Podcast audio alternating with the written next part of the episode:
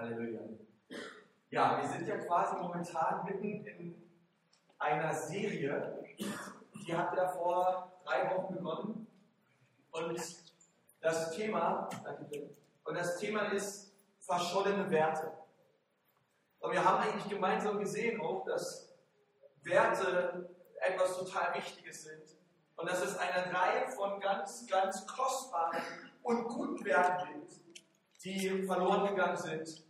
Nicht nur in der Gesellschaft, sondern leider auch unter dem Volk Gottes. Und, ähm, und ich möchte einfach, bevor wir anfangen, noch eben mit uns beten und dann lass uns mal das Wort aufnehmen in unser Herz. Amen. Okay. Herr Jesus, hab recht herzlichen Dank für diesen Morgen. Danke für jeden, der da ist, Herr. Ich bitte dich, Jesus, dass du mir ganz viel Freude schenkst beim Predigen und ganz viel Freude schenkst beim Zuhören. Und ich bete, Jesus, dass dein Wort aufgeht in unseren Herzen und Frucht bringt, Herr. In dem Namen Jesu. Amen. Und wir haben in der ersten Woche angefangen mit dem Wert. Wer weiß es noch? Ja. Ehre. Sag mal eine Ehre. Ehre. Das war ja der letzte Woche angefangen. Letzte Woche haben wir über Reinheit geredet. Sag mal Reinheit. Reinheit. Okay. Das sind schon mal, das sind richtig gute Werte, oder? Ja, sind wir aktiv heute Morgen dabei? Also Ehre und Reinheit sind total wichtige Werte. Und wir haben darüber geredet, dass Ehre bedeutet, etwas wertzuschätzen, etwas kostbar zu finden und es hochzuheben auf den Scheffel. Und Ehre ist etwas, was wir Menschen geben. Ehre ist vor allen Dingen etwas, was wir Jesus Christus geben. Wir drücken es aus. Und letzte Woche haben wir darüber geredet, was Reinheit bedeutet, gerade in unserer Gesellschaft als der Angriffspunkt Nummer eins. Ähm, denke ich so mittlerweile auch, wo der Teufel versucht, eine ganze Generation und die Menschen wirklich hineinzubringen in ganz viel Unreinheit. Und wir haben Reinheit definiert. Reinheit ist frei zu sein von Verunreinigung. Ja? Und ich bete, dass wir solche Menschen sind in unserer Gemeinde, die frei sind von Verunreinigungen des Herzens. Das ist doch stark, oder? Ja. Also, und heute wollen wir über den nächsten äh, Wert reden. Und das ist Großzügigkeit. Sagt mal eine Großzügigkeit. Und wir wollen über Großzügigkeit reden. Und es gibt, es gibt einen, der ist der aller, aller, aller, aller großzügigste. Ratet mal wer. Das ist Jesus Christus. Er ist der allergroßzügigste. Und es gibt einen Vers in Johannes 3, Vers 16, der sehr bekannt ist. Und dort steht, denn so sehr hat Gott die ganze Welt geliebt, dass er gab. Okay? Lass uns mal gemeinsam sagen, er gab. Er gab. Okay. Gott gab. Also in deiner Bibel kannst du gerne er gab unterstreichen. Gott gab. Er war der allererste, der gab. Und er gab seinen Sohn Jesus, weil er so sehr die Welt liebt. Weil er nicht will, dass irgendeiner verloren geht, sondern dass alle Menschen ewiges Leben haben in ihm. Also, Gott gab und der Grund, warum er gab, war, weil er liebt. Also Gott gab, weil er liebt. Bin total stark. Und ich möchte mit uns zusammen heute Morgen zu einer Stelle gehen. Steht in Apostelgeschichte 2, Vers 44.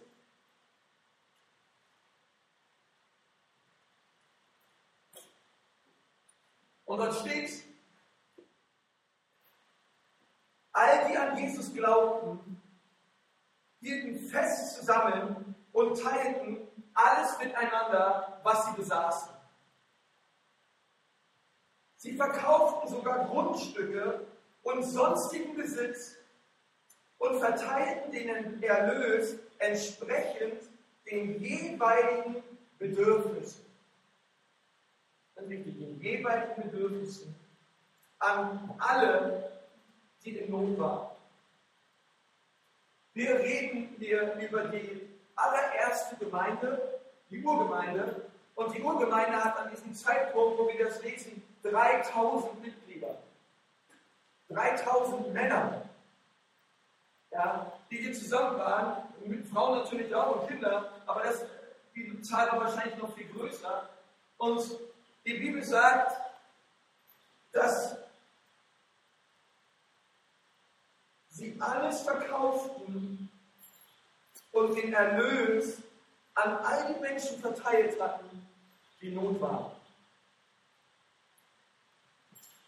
Nächste Stelle, Apostelgeschichte 4, Vers 4. Dort steht, doch viele von denen, die die Botschaft der Apostel gehört hatten, kamen zum Glauben an Jesus, sodass die Zahl der Christen auf etwa 5000 anwuchs.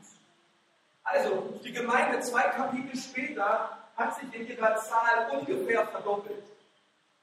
Von 3000 auf 5000. Und ich möchte mal mit euch einen ganz wichtigen Vers lesen, in Vers 32. Und dort werden wir eine Weile bleiben. Die ganze Schar derer, die an Jesus glaubten, hielt fest zusammen. Alle waren ein Herz und eine Seele. Danke. Nicht ein einziger betrachtete irgendetwas von dem, was ihm gehörte, als sei es sein persönliches Eigentum. Vielmehr teilten sie alles miteinander, was sie besaßen. Vollmächtig und kraftvoll. Oh Herr, so möchte ich auch sein. Bezeugten die Apostel, dass Jesus der auferstandene Herr ist. Und die ganze Gemeinde erlebte Gottes Gnade in reichem Maß. Ganz interessant. Überall, wo Großzügigkeit zu finden ist in der Bibel, wirst du auch Gnade finden. Großzügigkeit und Gnade gehören zusammen, sind wie ein Herz und eine Seele. Es gab unter ihnen auch niemanden, sagt man niemanden, es gab niemanden, der Lohn leiden musste. Denn wenn die Bedürfnisse es erforderten, verkauften diejenigen, die ein Grundstück oder ein Haus besaßen, ihren Besitz und stellten den Erlös der Gemeinde zur Verfügung indem sie das Geld von den Aposteln niederlegten, davon wurde dann jedem zugeteilt, was er nötig hatte. Wir lesen von der allerersten Gemeinde, dass es niemanden in der Gemeinde gab, der den Anspruch hatte, das gehört mir. Es gab nie. Es gab keinen, der gesagt hat, ey, sorry, das ist meine Jacke, sorry, das ist mein Auto, ähm, sorry, das ist mein Sitzplatz jeden Sonntag, äh, sorry, das ist meine Hose. Ähm, es, es gab kein, das ist mein. In der allerersten Gemeinde. Wisst ihr, ist ganz interessant, ähm, wer von euch kleine Kinder hat. Das allererste, was kleine Kinder immer sagen, mit ein, zwei Jahren, Meins. Meins. Und den Kindern gehört irgendwie alles. Und sie greifen nach allem und alles gehört ihnen. Und ich möchte euch sagen, in der Urgemeinde sagte niemand meins. Müssen wir uns erstmal so, erstmal so sacken lassen. Und es war eine unglaubliche Gemeinschaft gewesen, die Menschen, die zusammenkamen zu den zu den Gottesdiensten in den Häusern. Sie waren in Einheit zusammen, sie waren ein Herz und alle, alle eines Sinnes. Und alles, was sie hatten, hielten sie immer mit offenen Händen.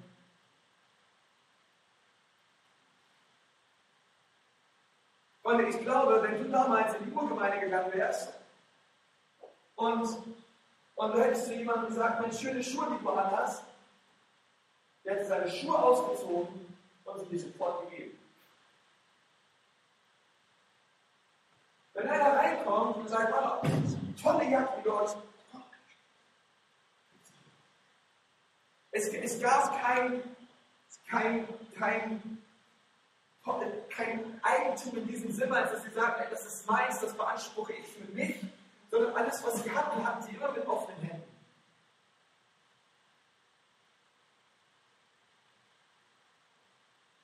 Es gab eine unwahrscheinliche Großzügigkeit.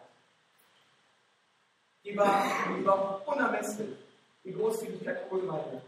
Die war sowas von krass dass die Leute losgegangen sind, die haben ihre Häuser verkauft, ihre Wohnung verkauft, sie haben den Erlös den, den, den Gemeindeältesten gegeben, den Aposteln, die haben gesagt, und ihr nehmt das, was wir hier gerade verkauft haben, ihr nehmt diese Gelder und ihr verteilt es an jedem, der bedürftig ist. An jedem, der Not hat. Kommt, wir geben es raus. Und die Bibel sagt, es gab niemanden, der Not hat. Es gab niemanden, der nichts zum Essen auf dem Tisch hat. Es gab niemanden, der nichts zum Anziehen hat. Ich würde weit, es gab niemanden, der nicht seine Berechnung bezahlen konnte. Und ich glaube, dass was hier in Vers 34 steht, es gab unter ihnen auch niemanden, der leiden musste. Ich glaube, wenn das in der Bibel steht, Freunde, dann können wir das auch für uns haben.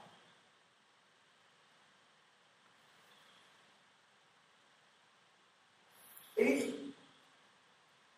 träume von einer Gemeinde, die sowas von großzügig ist, dass es niemanden in der Gemeinde gibt, der auch nur in irgendeiner Art und Weise Not leiden muss.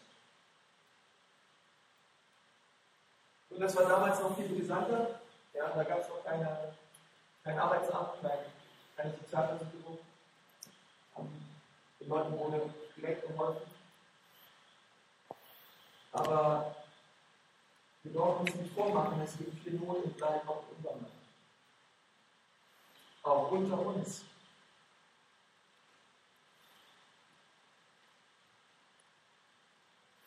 Von 6000 Leuten gab es niemanden, der Not hatte.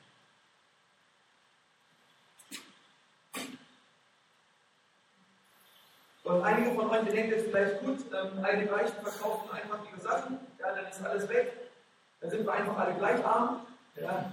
Ähm, nein, dann haben wir das nicht verstanden, was hier steht. Darum geht es überhaupt nicht. Sondern es geht darum, keiner hatte Mangel, aber alle gaben ihre Sachen weg. Das ist natürlich paradox. Keiner hatte Mangel, aber alle gaben.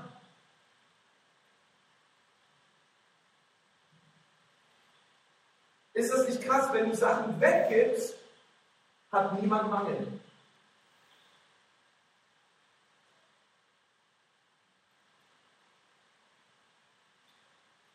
Und wir denken so oft, wir geben, wir geben das weg und dann habe ich das weniger. Äh, und äh, ich gebe ein Hemd weg, dann habe ich ein Hemd weniger am Schrank hängen. Und habe irgendwie einen Verlust. Ja. Ich gebe 500 Euro in die Gemeinde, habe 500 Euro weniger auf dem Konto. Schade. Wenn du so denkst, dann verstehst du nicht, wie das Reich Gottes funktioniert. Wenn wir geben, bekommen wir. Sie alle gaben und keiner hatte Mangel.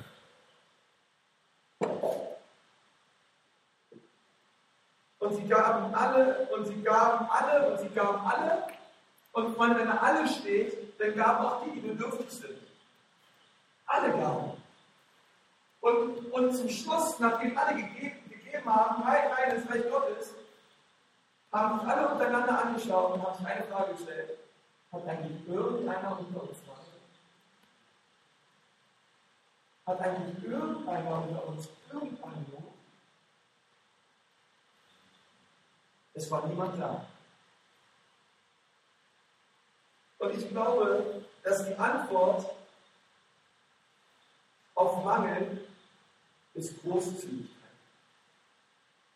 Ich glaube, dass Gott zu diesem Wert der Großzügigkeit in unserem Leben wieder neu anfachen möchte. Ich glaube, dass Gott möchte, dass wir die allergroßzügigsten Menschen sind auf dieser Welt. Er gab. Er gab sein Leben, er gab seinen Sohn. Die Gott ist der Prototyp alles, allen Gebens. Und wir lesen in der Urgemeinde, dass die Menschen in der Gemeinde, sie gaben und sie gaben und sie gaben. Und ich glaube, dass Großzügigkeit mehr mit unserem Herzen zu tun hat als mit unserem Geldbeutel. Hat nichts mit deinem, es hat nichts damit zu tun, wie viel Kohle du auf dem Konto hast. Das hat mit deinem Herzen zu tun. Hast du ein Herz der Großzügigkeit? Großzügig sind, sind nicht nur Reiche, die viel Geld geben. Im Gegenteil, Jesus hat einmal einer, einer Frau gesagt, ey, die hat, die hat nur ganz wenig gegeben. Die Pharisäer hatten vielleicht schon mal wie wenig sie gibt und so. Aber sie sagt, sie gibt von dem wenigen, was sie hat, gab sie. Weil es ist alles eine, eine Sache des Herzens, über die ganzen Werte, über die wir heute in unseren Wochen reden, das sind alles Herzensdinge. Ehre ist eine Sache des Herzens. Reinheit ist eine Sache des Herzens. Und genauso ist auch Großzügigkeit eine Sache des Herzens. Und ich möchte, dass wir gemeinsam 2. Korinther 5, Vers 21 aufschlagen. Lass uns doch. Wir setzen mich gut heute.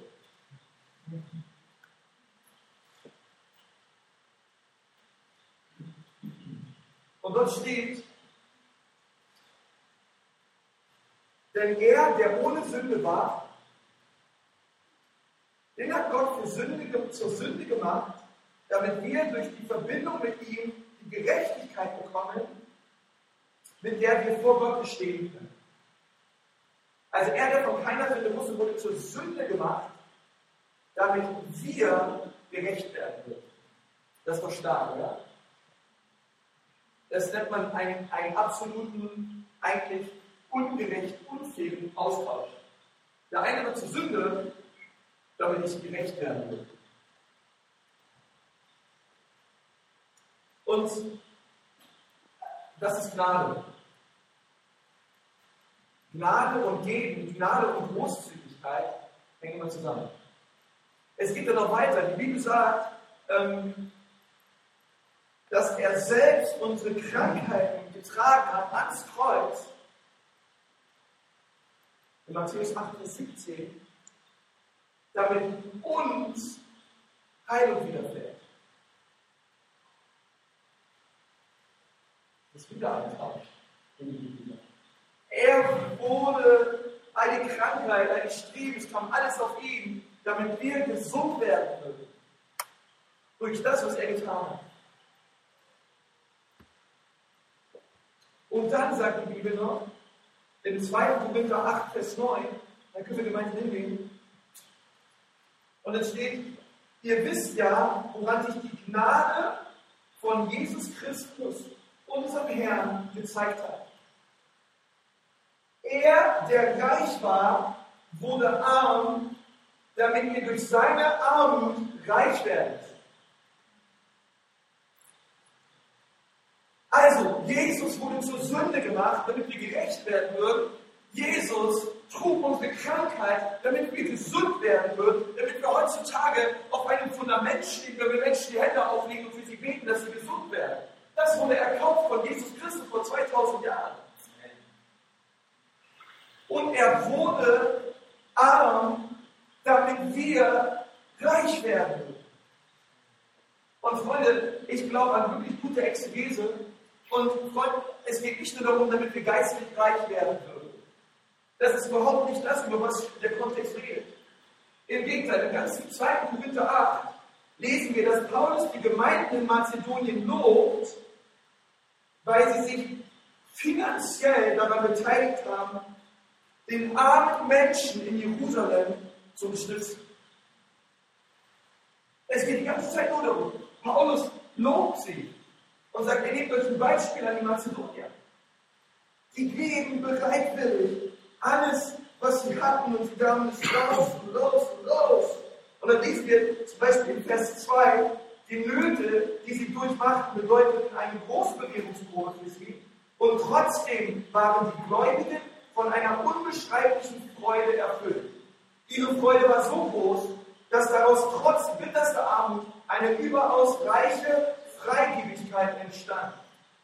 Die mazedonischen Geschwister gingen, das kann ich bezeugen, bis an die Grenze dessen, was ihnen möglich war, ja sogar noch darüber hinaus.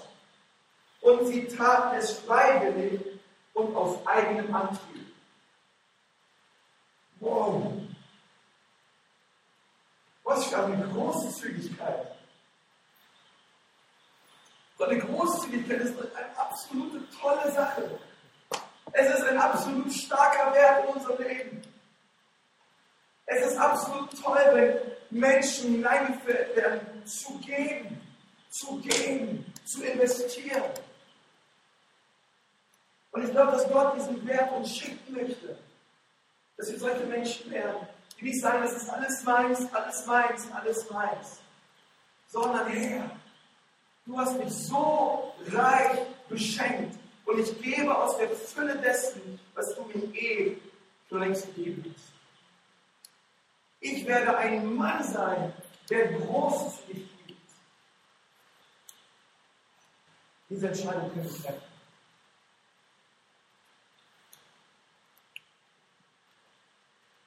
Und es geht nicht darum, wie viel wir auf unserem Konto haben, sondern es geht darum, sind wir bereit, es wegzugeben, wann immer der Herr sagt.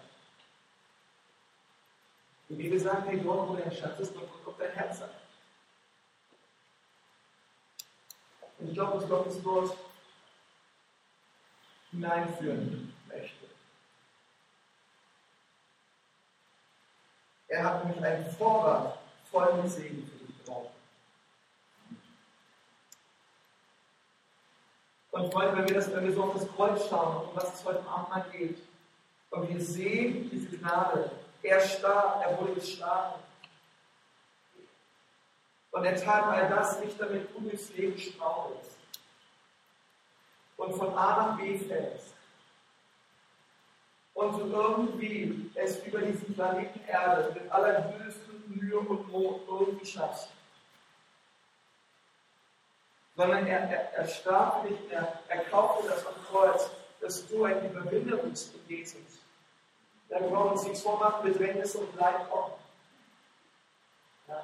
Aber die Bibel sagt, auch wenn wir gehen ins finstere Tal, fürchte ich nicht. Und wir gehen durchs finstere Tal hindurch. Das finstere Tal ist kein Dauerzustand. Es muss irgendwann auch wieder rausgehen. Ja. Und, Gott, und Gott möchte uns, er, er hat so viel für uns bereitet. Er wurde arm, damit die ganzen Leute in der Urgemeinde damals, damit sie alles haben, was sie brauchen. Und das finde ich absolut stark. Es ist Gottes Charakter, seine Kinder zu segnen. Ich möchte eins sagen, es ist nicht Gottes Wille, dass du dein ganzes Leben lang in Schuld lebst. Ich weiß, es gibt Hausschulden und so, die halt mal nachzahlt. Aber ich rede von, von, von richtig heftigen Schulden. Ja. Von Dingen, wo du morgens aufstehst und dir überlegst, wie soll ich die Rechnung zahlen. Und, und, und du nicht weiterlässt. Und diese Sorgen dein, dein, in dein Herz bringen. Ich möchte eins sagen, Gott möchte dich finanziell freisetzen. Gott möchte nicht, dass du den ganzen Tag überlegst, wie du deine Rechnung bezahlen willst. Sondern er möchte, dass du dir die ganze Zeit überlegst, wie kann ich Jesus Christus mehr lieben. Er möchte, dass du ihm leidenschaftlicher nachfolgst. Und nicht irgendwie von irgendeinem Schuldenberater zum nächsten rennst und dir überlegst, ey, wie, wie, wie werde ich das noch schaffen? Das ist, glaube ich, nicht Gottes Wille, dass wir als seine Kinder unter einem Joch der finanziellen Not sind. Gott möchte uns freisetzen. Er wurde arm, damit wir reich werden.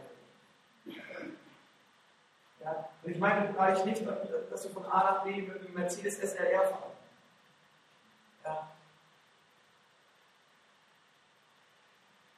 Hey, sondern das, was, ich glaube auch das, was einige in unserer Gemeinde bräuchten, das ist bestimmt in deinem Portemonnaie oder in deinem Haus. Ich rede darüber, dass wenn du vier Paar Schuhe hast, hast du vielleicht immer noch zwei zu viel. Oder, also ich selber habe 20 Paar. Dann ist man außer 25. Und ich denke, wer braucht so viel Zeugs? Und die Urgemeinde hat nie so gedacht. Die haben alles gebracht, die haben alles gegeben. Sie, sie, waren, sie waren die absolut frei, freigebigsten Menschen. Ich habe ein Zeugnis gehört von, ähm, von einer Frau, die in einer Gemeinde war und die hat erzählt, die hatte durch Zahnarztkosten ähm, war eine immense Summe, die offen stand bei ihr von 9000 Euro. Und sie konnte das niemals bezahlen. Da kam eine Schwester in der Gemeinde auf sie zu ähm, und, und, und, und meinte, ey, du siehst so betrübt aus. Sehe ich Gottes Gebetsbuch. Irgendwas bedrückt dich doch. Wie gesagt, ja, und komm mal auf Euro in mein Zimmer. Ich habe mit ihrem Mann zu Hause darüber geredet, geredet und Gott gesprochen. Die Umschlag gegeben 11.000 Euro. Ich habe gesagt, 9.000 für deine Zähne und 2.000 Euro für deine Zähne. Und, und, und also das, das, das begeistert so mein Herz. In was, für, in was für eine Freigebigkeit manche Menschen hineinkommen. Zu sagen, ich klammer mich nicht an all dem fest, was ich so habe, sondern ich habe eins erkannt in meinem Leben, dass wenn ich gebe, ich streue eine Saat. Ja, das müssen wir, das müssen, wir müssen nicht rechnen, so nach dem Motto, ich gebe was, dann habe ich was weniger. Sondern ey, im Gegenteil, wenn wir wir eine Saat. Und ich möchte euch sagen, im Namen Jesu, sie wird aufgehen. Sie wird aufgehen. Gott wird dich beschenken. Die Bibel sagt, hey, wenn ihr, die ihr böse seid, schon wisst, euren Kindern gute Dinge zu geben, wie viel mehr der Vater im Himmel seinen Kindern alles geben möchte, was sie will. Und ich glaube, dass Gott möchte in unserer Gemeinde ganz viele freigebige, großzügige Menschen, die sagen, ich stelle mich auf den Berg der Großzügigkeit. Ich bin nicht knauselig. Geiz ist eben nicht geil. Der allerschlimmste Werbespruch, den es gibt. Das ist Antigöttlich. Geiz ist etwas Furchtbares. Großzügigkeit ist das, was wir wollen. Menschen, die geben hinein, wissen eins, es kommt die Zeit, Gott, die sagt, wird aufgehen in deinem Namen, Jesus. Oh, möge der Herr ganz viele Menschen in unserem Leben freisetzen, in unserer Gemeinde freisetzen, ganz, ganz großzügig sind in einem großen Stil. Und bereit würde ich das geben, was Gott schenkt. Viele von uns werden, äh, und ich, weil ich möchte auch nicht nur in diesem Punkt nicht über Geld reden, sondern auch viele von uns haben Zeit zu geben. Ihr habt eure Gaben zu geben, ihr habt euer Können, euer Wissen zu geben. Es gibt so viele Dinge, die wir geben können und wo Saat aufgehen wird. Es gibt nicht, keine, keine, keine Stelle in der Bibel, die mir einfällt, wo Gott verheißt, dass er Tore des Himmels öffnen wird und Segen nachströmen wird, wenn wir hinein investieren in Gottes Reich. Da steht nicht, ich mache eine kleine Lücke auf, irgendwo in meinem Himmelsfenster, damit ihr Tropfen des Segens abbekommt. Und wie gesagt, prüft mich hierin in Malachi 3. Wenn ihr hineingeht ins Haus Gottes, dass ich nicht die Toren des Himmels öffne und euch segnen werde, dort wo ihr seid. Gott ist so wunderbar. Gott ist so wunderbar. Und ich möchte, ich möchte eine Stelle mit euch lesen, die mich total begeistert ist. Die steht in Matthäus 23, Vers 23.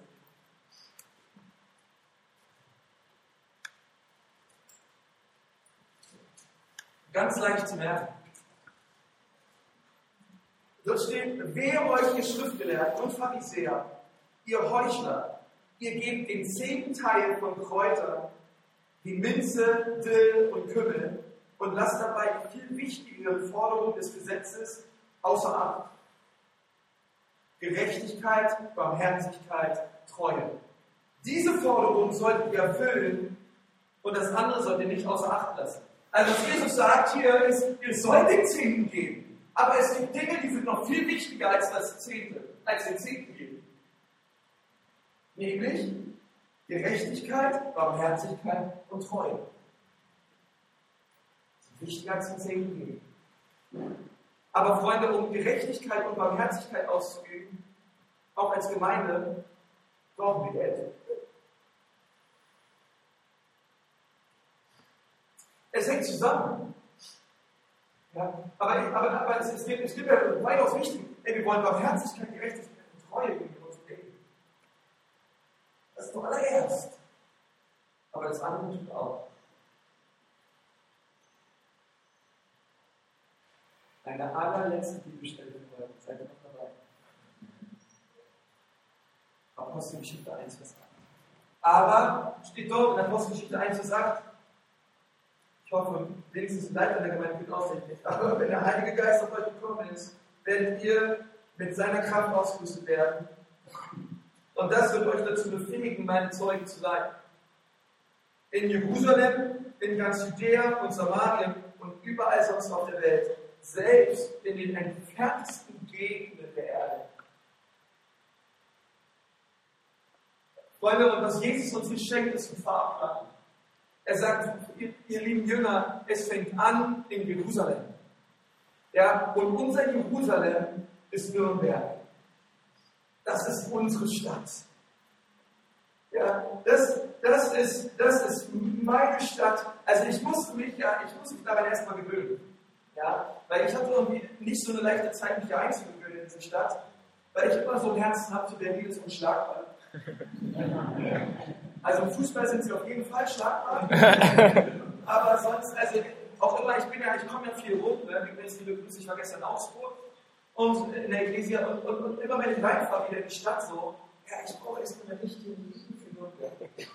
Ja, ich weiß ja nicht, wer von euch von woanders kommt, aber der Herr muss mir Liebe natürlich schenken. Ich habe sie schon in ganz großen Stücken. Ja, ich liebe die Stadt, ich liebe äh, die Menschen und die Innenstadt und so, ich finde das alles schön. Und, äh, aber, aber, Freunde, das ist unsere Stadt. Das ist unser Jerusalem. Hier ist deine Gemeinde. Begeisterung. Du bist hier für einen Grund. Du bist nicht einfach so hier, sondern du bist hier in, in Nürnberg, weil Gott gesagt hat, du sollst hier in Nürnberg sein. Ich habe dich hier hingesetzt. Du bist ein Evangelist für Nürnberg. Du bist ein Zeuge für Nürnberg. Du bist ein Zeuge in deiner Arbeit, in deiner Gemeinde, überall. Du bist, Gott möchte dich gebrauchen, nicht irgendwo in Hintertümpfling, sondern hier in Nürnberg. Dein Jerusalem.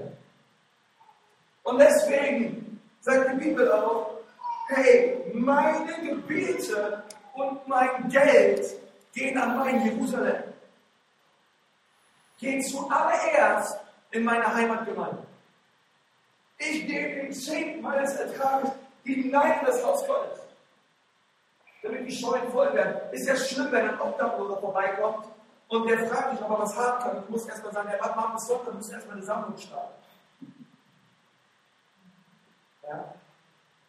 sagt die Bibel, reingeben ins Reich Gottes und die Scheune voll wird, damit wir aus dem Vorrat dessen schöpfen, was die Menschen so reichlich hineingeben ins Reich Gottes. Unser Jerusalem ist hier. Ja, natürlich betont es nicht, wie wir so das Leben glauben. Ja, das ist klar. Aber ich meine, es übertragen Sinn. Wir fangen an, hier zu sein. Und dann geht es weiter, dann kommt Judäa, das ist die Region. Wir wollen ein Segen sein für ganz Bayern. Ja. Und, und wir wollen großzügig leben. Und dann in Samarien, ja, das ist unsere Nation, das ist Deutschland, bis an die Enden der Welt. Hey, Freunde, ich habe total auf dem Herzen, dass diese Gemeinde hier, dass unsere, unsere Großzügigkeit bekannt ist. Ich werde sagen, in der Gemeinde ist so großzügig. Die sitzen nicht 52 Wochen im Jahr alleine am Tisch, sondern die laden richtig Leute ein nach Hause, dass sie mit ihnen mitessen. Hey, da kann, da kann die, die Eulalia super kochen und, und das soll sie, die Gabe soll sie einbringen. Und deswegen laden wir Leute ein, die sind großzügig. Wir wollen das geben, was Gott uns geschenkt hat. Amen. Amen. Wir laden uns untereinander ein. Wir leben Großzügigkeit. Und stell dir mal vor, das ist so die Ecclesia-Gemeinde, das sind Menschen, die sind so großzügig. Ja, oh, das ist so mein Herz. Dass wir da hineinkommen. Und dass wir das verstehen. Hey, Großzügigkeit ist wirklich ein Abenteuer. Großzügigkeit ist echt ein Abenteuer. Ich meine, die meisten von uns, ja, ich weiß nicht, wie es dir so geht, aber ähm, manche von uns, wir brauchen noch nicht wirklich Glauben, um unsere Rechnung zu bezahlen. Manche von uns. Ja. Und ich glaube, manchmal ist es ganz gut, wenn man sich äh, neu selber herausfordert. Und sagt, ja, ich, ich will mal so viel geben, dass es eigentlich finanziell mir ziemlich wehtut. Aber ich tue es, weil ich sehe einen Samen und ich weiß, er wird aufgehen in dem Namen Jesu. Ich weiß, Gott wirklich segnen, weil Geben eine Trillion 465 Millionenfach besser ist als Geben. Und wir sind Geber zuallererst und nicht Geber.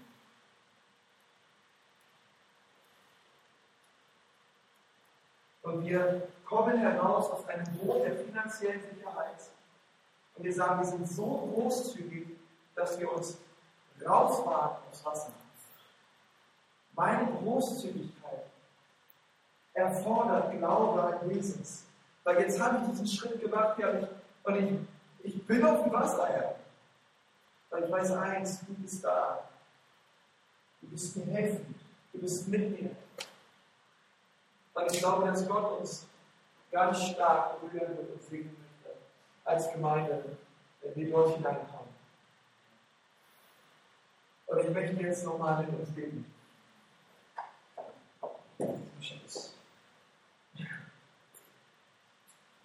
Herr Jesus Christus, ich danke dir von ganzem Herzen, dass du zuallererst gabst. Du gabst dein Leben für uns. Ich danke dir, Herr, du bist der allergroßzügigste. Du bist absolut stark, Herr. Und ich bitte dich, Herr, dass du uns als Gemeinde, dass du diesen Wert der Großzügigkeit in einer geizigen Gesellschaft wieder neu aufrichtest in unserem Leben. Herr, ich bete, mach mit jedem Einzelnen hier ist zu einem Geber und nicht zu einem Nehmer. Herr, lösche die Vokabel Meins aus unserem Sprachgebrauch, aus unserem Herzen. Und gib, Herr, dass wir über die Maßen hineingehen in dein Reich. Weil wir wissen, Herr, auch, dass du bist wirklich ein Belohner. Und du sagst es in deinem Wort und wir stellen uns darauf. Und ich danke dir, Herr Jesus, dass ganz viele Leute in unserer Gemeinde das erleben werden, dass du die Scheunen des Himmels öffnest und dass du deinen Segen und deine Kraft herabströmen lässt auf sie. In den Namen Jesu. Herr, du bist unendlich. Mach du uns großzügig.